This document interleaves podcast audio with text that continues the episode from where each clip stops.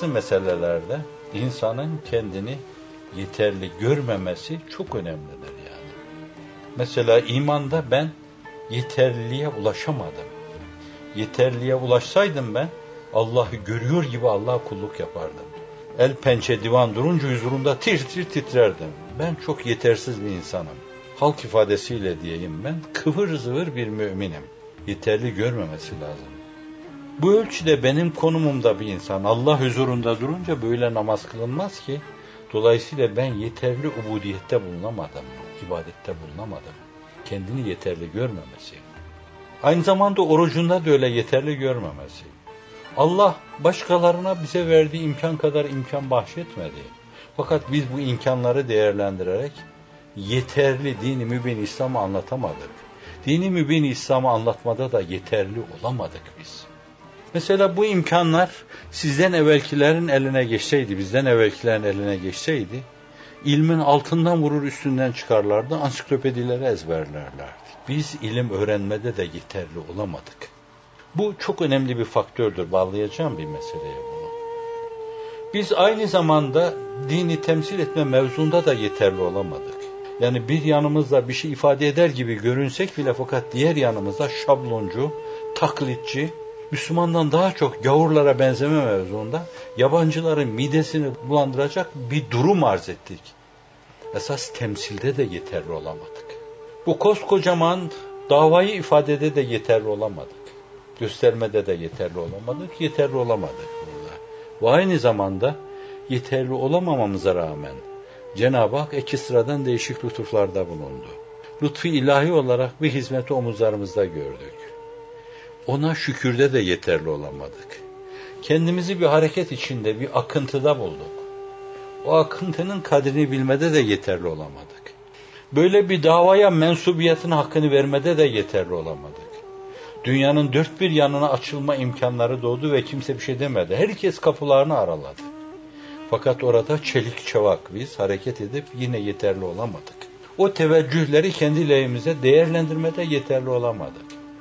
Yeterli olamama mevzu kendimize çeki düzen verme açısından çok önemlidir. İmanınızı yeterli görürseniz helmi mezitle hiçbir münasebetiniz olmaz. Orada tam şeytanı memnun edecek şekilde bir taklidin zavallı kurbanları olarak şeytanın bir fiskesiyle devrilecek şekilde öyle bir imanla yürürsünüz. Hafizan Allah burada yürürsünüz, biraz yürürsünüz. Dünya bir tebessüm ettiği zaman, şehavani hisler karşınızda bir köpürdüğü zaman, dünyevi imkanlar bir coştuğu zaman, çağlar hale geldiği zaman vazgeçmeyeceğiniz, yol değiştirmeyeceğiniz belli değildir. Bunu aştınız diyelim. Bu kandan irinden deryayı aştınız. Hafizana can hülkuma geldiği zaman el el ile ayak ayak ile hocaların dediği gibi el veda el firak ettiği zaman şeytanın elli türlü oyunu vardır o esnada. Size Azrail şeklinde de temessül edebilir. Bir melek şeklinde de temessül edebilir. Değişik şekilde de temessül edebilir.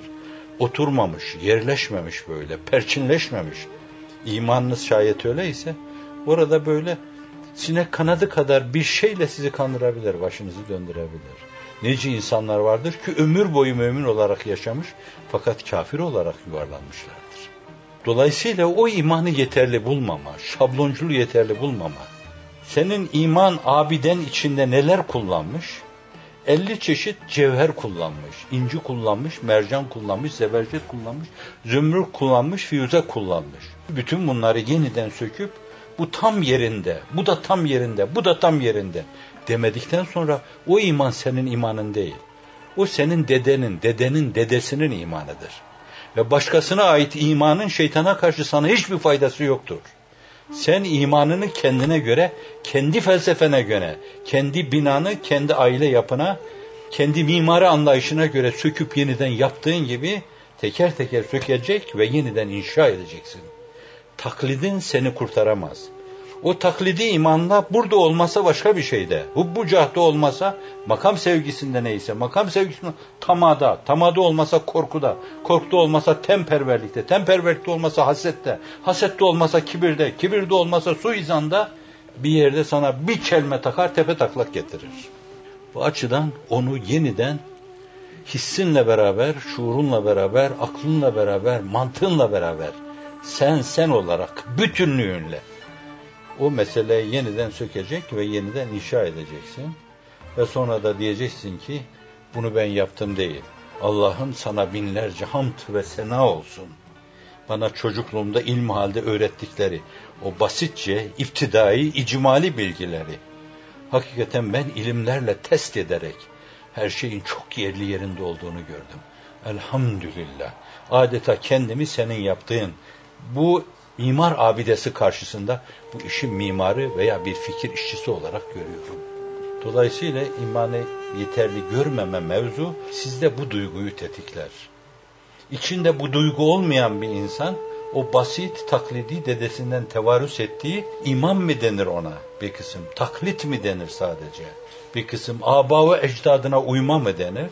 Ondan ibarettir ve ona bir kısım usulü din uleması iman dememişler zaten.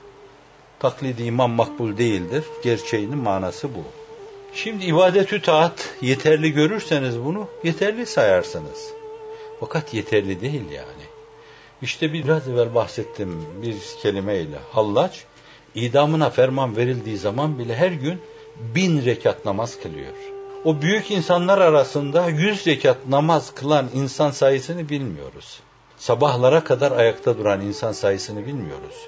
O kadar çok insan var ki biz bizim dar malumat çerçevemiz içinde sadece biliyorduk ki Ebu Hanife 40 sene yatsın abdestiyle sabah namazını kılmış.